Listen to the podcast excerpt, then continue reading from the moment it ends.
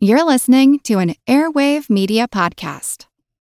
Say goodbye to your credit card rewards. Greedy corporate mega stores, led by Walmart and Target, are pushing for a law in Congress to take away your hard earned cash back and travel points to line their pockets. The Durbin Marshall credit card bill would enact harmful credit card routing mandates that would end credit card rewards as we know it. If you love your credit card rewards, tell your lawmakers hands off my rewards. Tell them to oppose the Durbin Marshall credit card bill. I'm Howard Dorre. And I'm Jess Dorre. And we host Plodding Through the Presidents.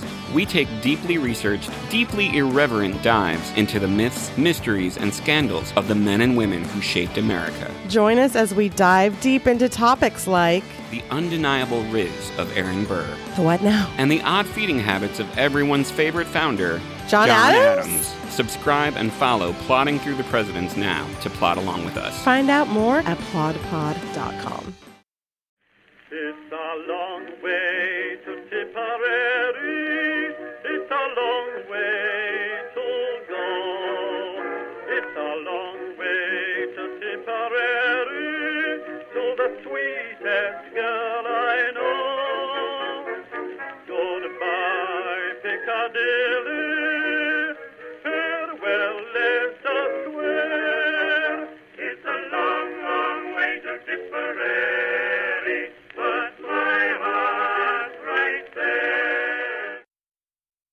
If you enjoy the show, please consider supporting it at historyofthegreatwar.com slash donate.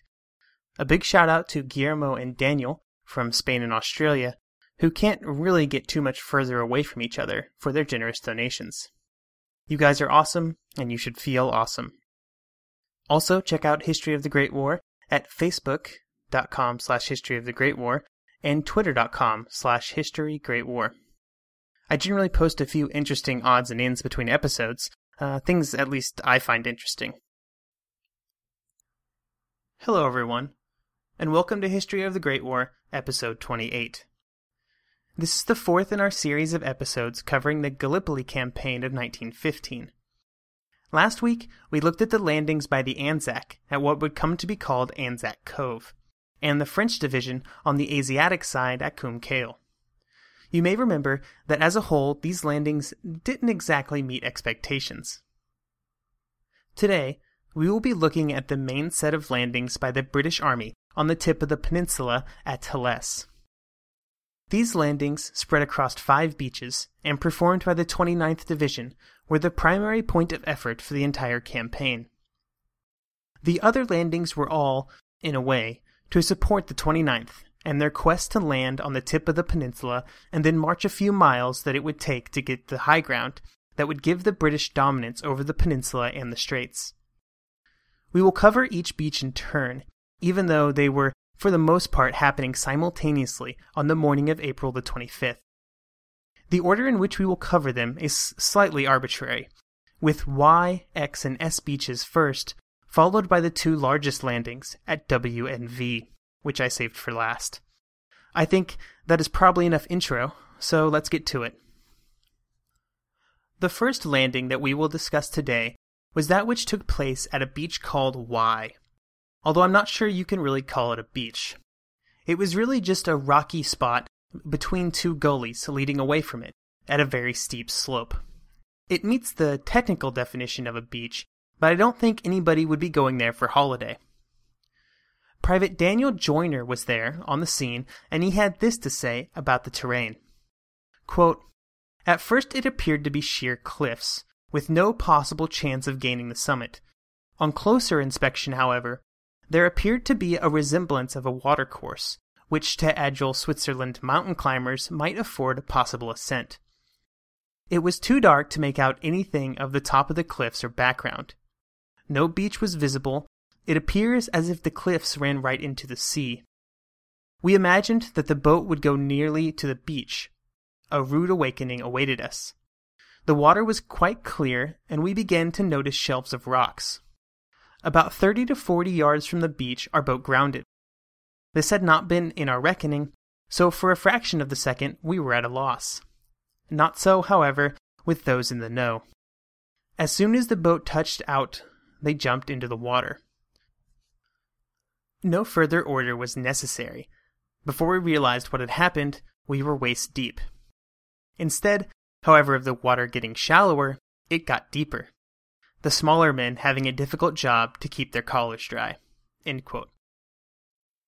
Luckily for the British going ashore, particularly those of the first King's own Scottish borderers, who were the first ashore, the area was completely undefended. This was at least partially due to the fact that the Turkish commanders never dreamt that somebody would land a sizable military force in the area. It just wasn't set up to support that. Because of this belief, the nearest Turkish positions were a mile to the south of the landing area. The British landed early in the morning, and in the morning haze they did begin to make their way forward and up onto the top of the area overlooking the beach. Small parties of men were sent forward to reconnoiter the area, but there wasn't any large effort to begin moving large numbers of troops further inland, even though they were encountering no resistance at all. Instead of taking all of the men available and marching inland, something that would have really upset the Turkish defensive plans, the British entrenched at the top of the ridge close to the beach and waited. A bit after 5:30 in the afternoon, the Turkish response arrived in the form of the Turkish regiment that appeared and began to attack the British positions. The troops, while they had some level of fortifications, were still in a bad spot. They had made it up the cliffs, but now every single supply that they needed had to be hauled up from the sea as well. The only thing that was holding the attacks at bay was a prolific expenditure of ammunition by the riflemen, but now every single bullet had to be painstakingly hauled up from the sea.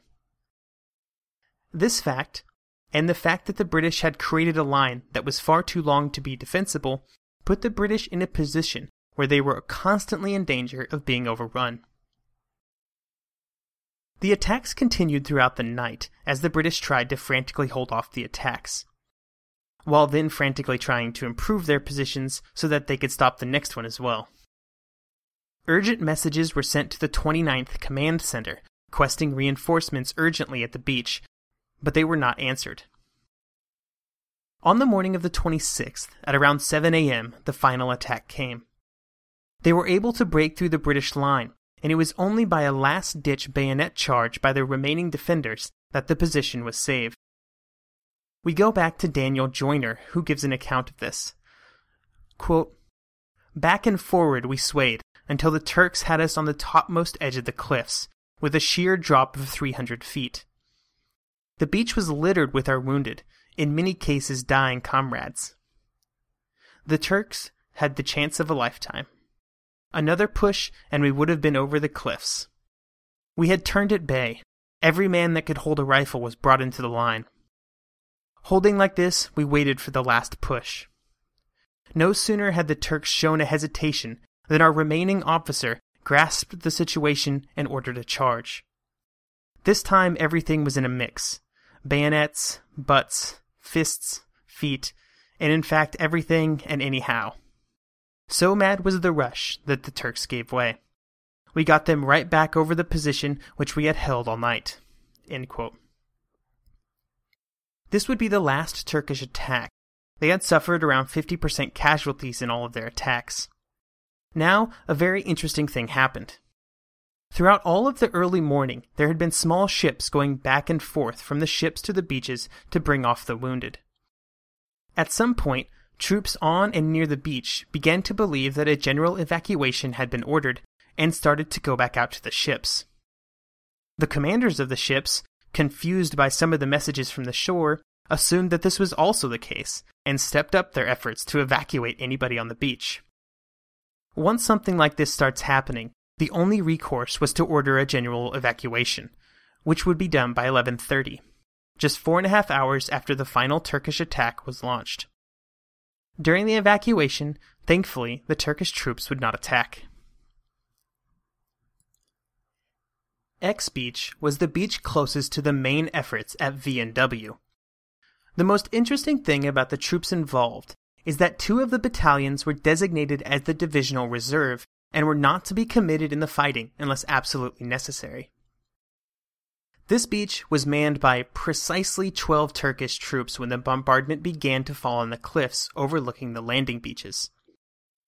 Due to the commander of the ships involved bringing them in closer than usual, it was also a very effective bombardment. The beach that would be landed on was about 200 yards long, and this time it was actually something like a beach. The troops would begin coming ashore at about 6:30 a.m., and they would all be ashore by 7:30. More troops began to land at about 9, but not as many as originally expected. Two of the battalions that were supposed to go to shore were being shifted over to Y and S Beach, since they were experiencing much stiffer resistance as the day wore on.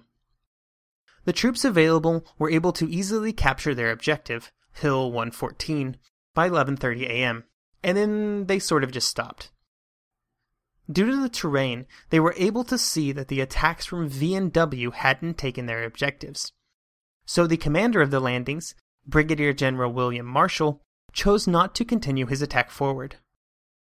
He believed that it was his duty to make sure that the beaches were held against all attacks, since he possessed the divisional reserve, and also just in case X was the only successful landing and it was needed as an area to shift all of the troops to. So essentially, a small number of Turkish troops, um, by this point far more than the original 12, but still heavily outnumbered, had managed to contain the most successful of the British landings, mostly because the British were okay with where they were at. By the time General Hunter Weston, the commander of the 29th, had been contacted, and a further attack order was given, it was already the morning of the 26th, and there were enough Turkish troops to make any such attack impossible. At S Beach, the 2nd South Wales Borderers were set to go ashore with the objective of taking the old fortified position called De Tott's Battery. This position overlooked several of the other beaches, including the beaches of V Beach to the south. The British were concerned that if there were several guns and men there, it would be a serious problem for the other landings. The bombardment from the Cornwallis a pre dreadnought commanded by Captain Alexander Davidson, began about an hour before the troops went ashore. In a bit of a nicety to the troops, Davidson decided to help the landing along a bit more by committing several smaller naval ships to take water, ammunition, and the packs of the soldiers ashore so that they wouldn't have to carry as much with them. I'm sure the troops appreciated this, but it did cause a slight delay in the landings. They were supposed to begin at 6, but instead ended up not really getting going until about 7:30, not that it mattered too much. The borderers were able to quickly capture the battery. It only had one platoon of Turkish defenders. And by 8, the battery, such as it was, had been captured. So here again, the British had quickly captured their objectives, but now they weren't sure what to do. Their orders were not to move out until the other landings to the south, those at V and W Beach began to move off their beaches. From their position at Tott's, it was obvious that those landings weren't being very successful. In the absence of other orders to move forward, the borderers just began the process of digging in their positions in case a counterattack should materialize, which there were several rumors of that floated around during the day, although nothing ended up happening.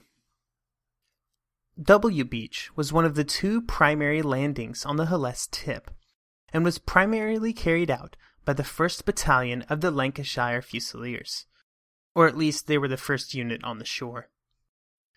The goal of the landing was to move inland and take Hill 138, before meeting up with the Royal Fusiliers that should be, at that point, moving out of X Beach before moving further inland.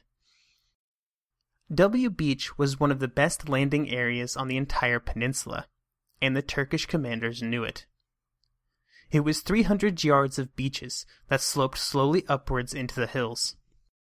The Turkish defenders had dug a line of trenches surrounding the area and had placed a ton of barbed wired obstacles all over the beach. As the Lancashire men got into their landing craft and began to move towards the beach, it very quickly became apparent that the barbed wire was still mostly intact, and that the bombardment from the ships had neither taken care of most of the obstacles or greatly affected the Turkish troops in their trenches. one of the landing craft now moving into the shore was commanded by leading seaman Gilligan, and he would say, quote, As soon as we touched the beach, we could see the wire entanglements. The fire was terrible, just like a hailstorm.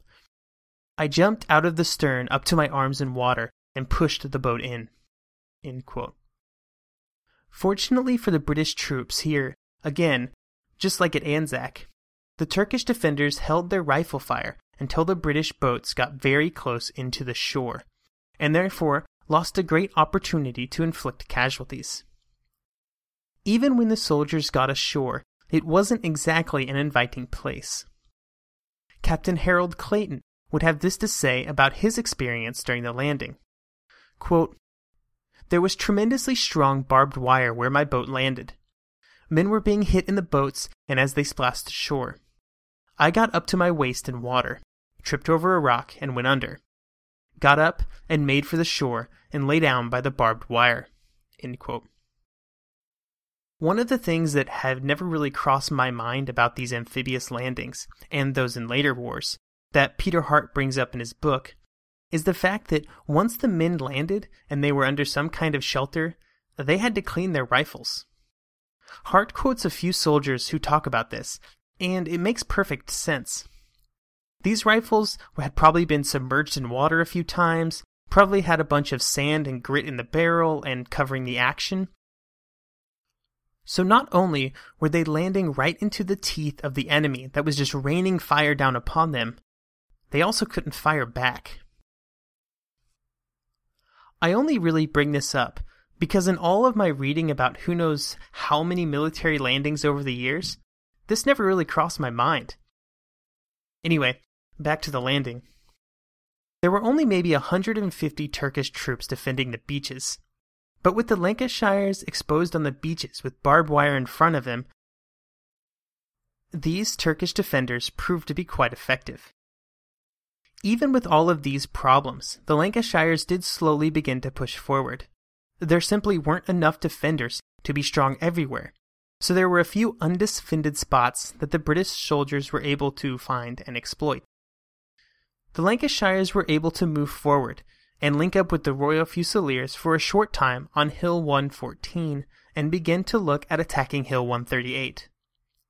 This was going to be difficult because Hill 138 was surrounded by another round of barbed wire defenses and, of course, Turkish troops.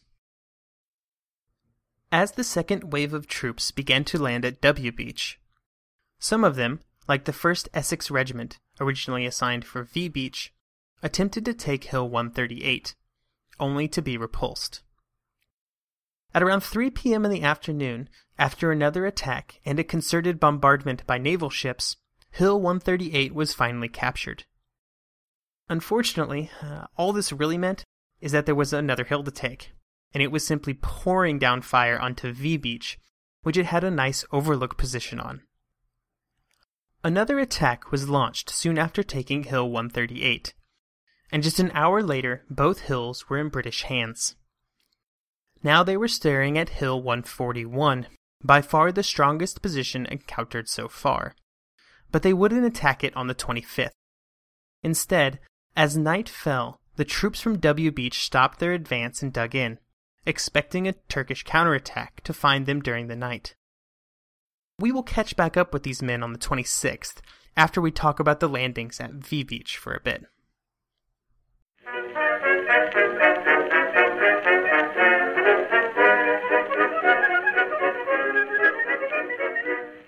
Say goodbye to your credit card rewards. Greedy corporate mega stores, led by Walmart and Target, are pushing for a law in Congress to take away your hard earned cash back and travel points to line their pockets. The Durbin Marshall credit card bill would enact harmful credit card routing mandates that would end credit card rewards as we know it. If you love your credit card rewards, tell your lawmakers hands off my rewards. Tell them to oppose the Durbin Marshall credit card bill.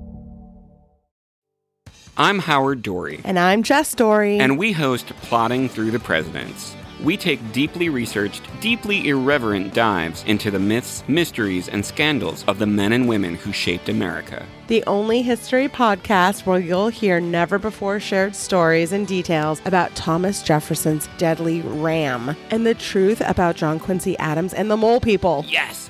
So join us for our newest season premiering February 13th, just in time for President's Day. We're diving into topics like how the first third party in America was founded by murder, Ah, murder. the undeniable riz of Aaron Burr, The what now? and the odd feeding habits of everyone's favorite founder, John, Adams? Adams. You make him sound like a vampire. So whether you love history or you're lying to yourself, subscribe and follow Plodding Through the Presidents now to plot along with us. Find out more and dive into previous bingeable seasons at plodpod.com.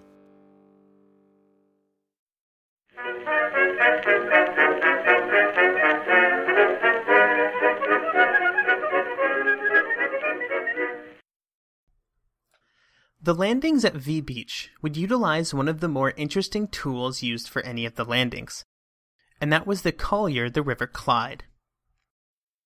This ship was used as a landing ship to try to protect soldiers landing on the beaches from as much fire as possible for as long as possible. It wasn't necessarily a bad idea, although it wouldn't play out quite like the British wanted.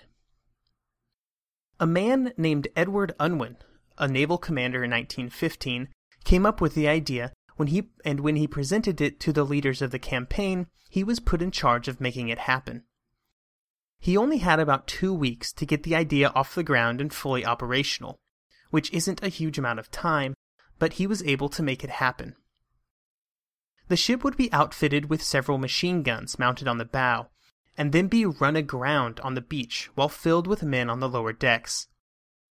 Four holes would be cut on each side of the ship, and these would be linked by wooden walkways to a platform on the bow of the ship.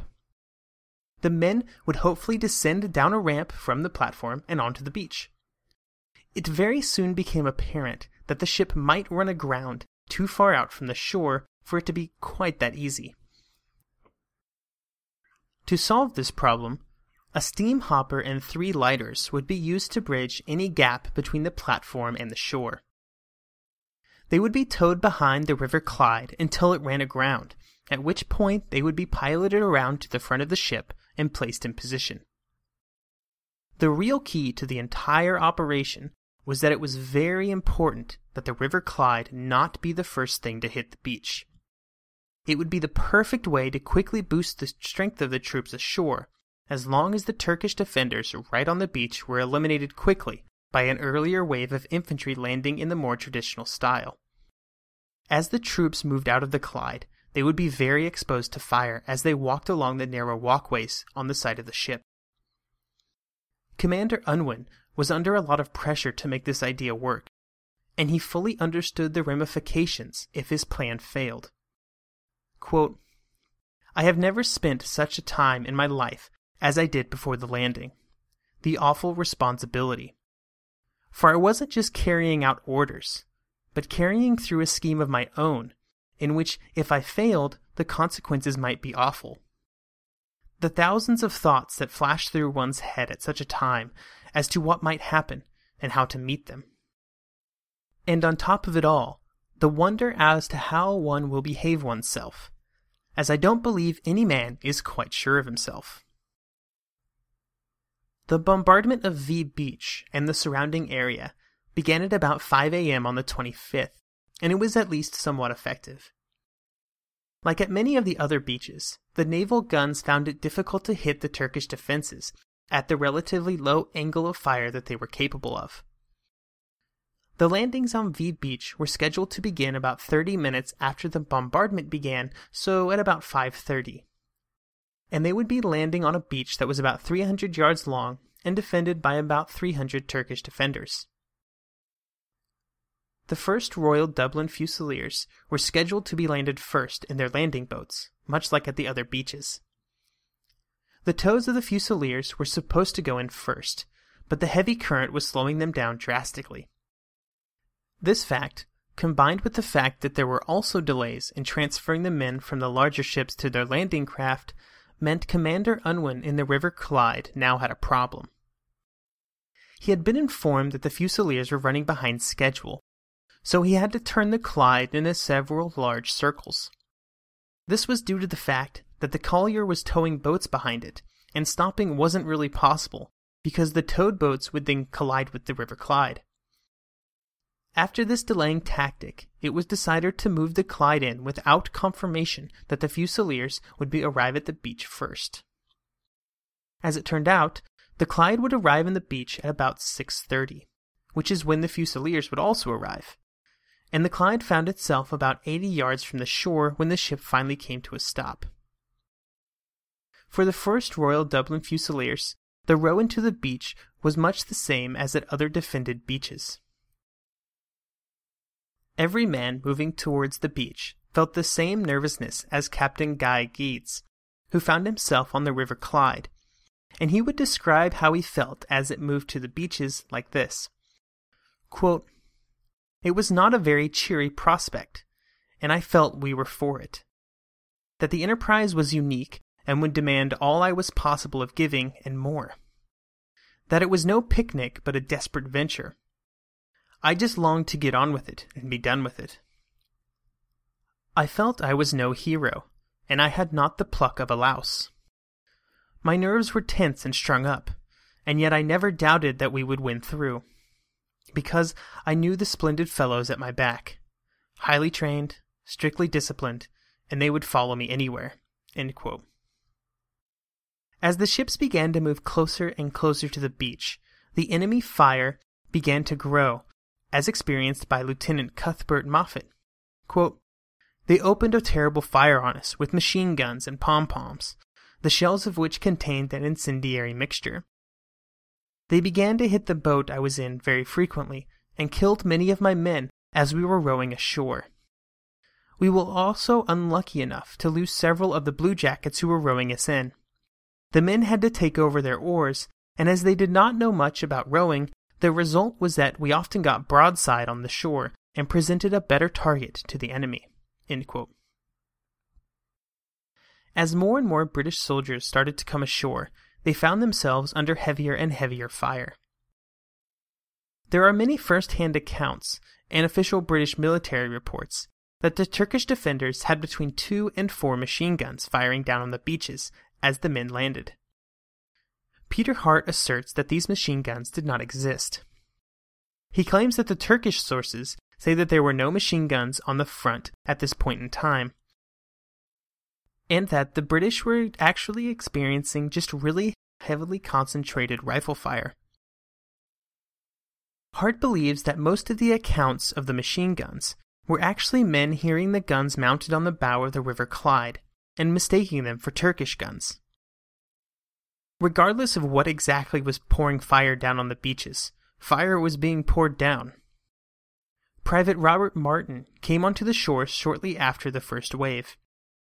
Quote, there were 25 in my boat, and there were only three of us left. It was sad to hear our poor chums moaning, and to see others dead in the boat. It was a terrible sight to see the poor boys dead in the water, others on the beach roaring, roaring for help, and we could do nothing for them. I must have had someone's good prayer, for I do not know how I escaped. On one side of the beach, some British soldiers were able to push forward toward the Sed al Bahr village, only to be very quickly overwhelmed by a Turkish attack and pushed back to the beach. While all of this drama was taking place on the beach, the River Clyde was slowly beginning to prepare to land troops that were now sitting in its holds. The hopper and lighters were slowly being moved to the bow, but the hopper found itself slowly drifting in the wrong direction. The hope was that the hopper could be used to bridge most of the gap to the beach by positioning it long ways from the Clyde to the shore. Instead, it was coming up parallel to the beach which left quite a bit of space between it and the bow of the Clyde. Commander Unwin was on the scene to try and make the best of the situation. Quote, I dashed over the side and got a hold of the lighters, which I had been towing astern, and which had shot ahead by their impetus when we took the beach. These I got under the bow and found Williams with me. I had told him the night before to keep with me, and he did so literally. we got them connected to the bows and then proceeded to connect them to the beach. But we had nothing to secure to. So we had to hold onto the rope ourselves. When we had got some of the lighters close enough to the shore, I sang out to the troops to come out. As the men began to move out of the ship, they came under heavy fire, and were, to put a phrase to it, mowed down. Captain Guy Geddes would be one of the first men out of the ship. Quote, we got it like anything. Man after man behind me was shot down, but they never wavered. Lieutenant Watts, who was wounded in five places and lying on the gangway, cheered the men on with cries of Follow the captain. Captain French of the Dublins told me afterwards that he counted the first forty eight men to follow me, and they all fell. I think no finer episode could be found of the men's bravery and discipline than this, of leaving the safety of the River Clyde to go to what was practically certain death. I dashed down the gangway and already found the lighters holding the dead and wounded from the leading platoons of Z Company. I stepped on the second lighter and looked around to find myself alone, and yelled to the men following out of the Clyde to come on, but it was difficult going across the lighters. Soon after the first wave of men ran out of the Clyde, Williams, who was helping Unwin keep things together, would be hit by artillery fragments. And even though Unwin attempted to save him, he would die. It was around this time that Unwin, after all of those heroics and work to try and get the men onto the beach, would collapse in complete exhaustion.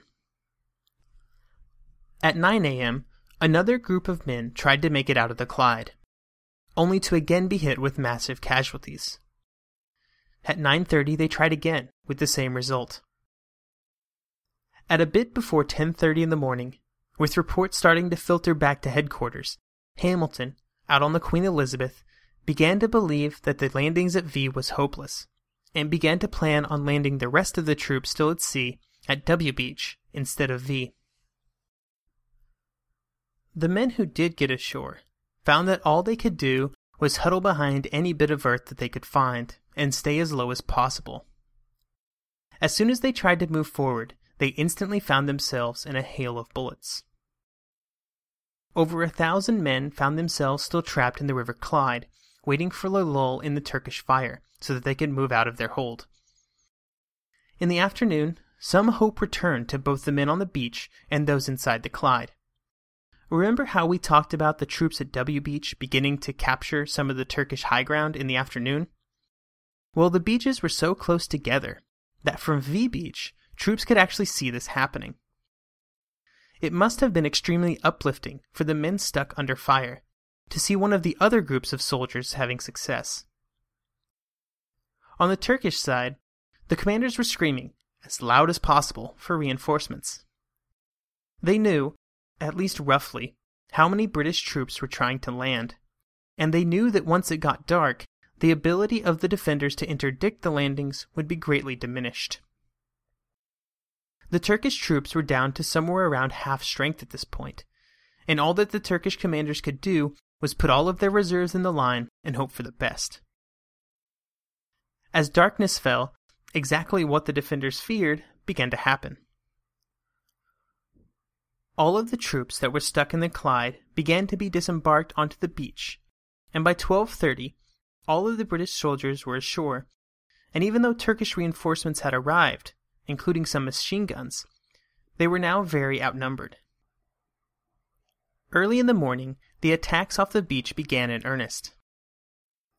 By 8 a.m., the fortress of Sed el Bahr was captured, and the men of V Beach were able to link up with the troops from W Beach and begin to advance towards Hill 141.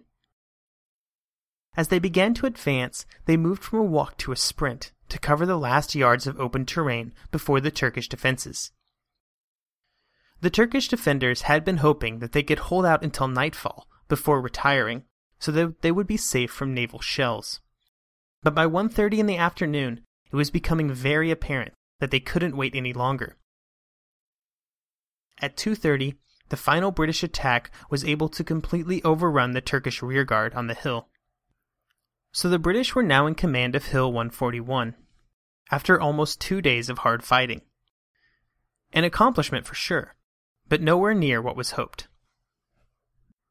When the landings and first day of fighting were over, the British found themselves with somewhere around 10,000 casualties.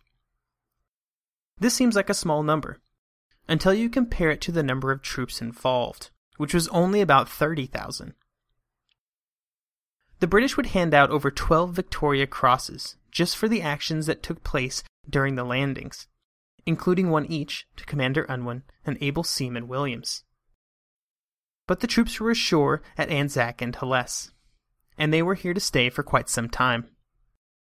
None of the landings had really accomplished their goals. Some of the advances that pushed inland during the first day, but then were pushed back, would be the furthest that they would ever advance. All of the troops at Gallipoli were in for a very long summer, and next week we will take a look at this long summer and how the British tried, again and again, to break out of their beachheads, while the weather kept getting warmer and warmer, and the Turkish defenses kept getting stronger and stronger. Thank you for listening, and have a great week.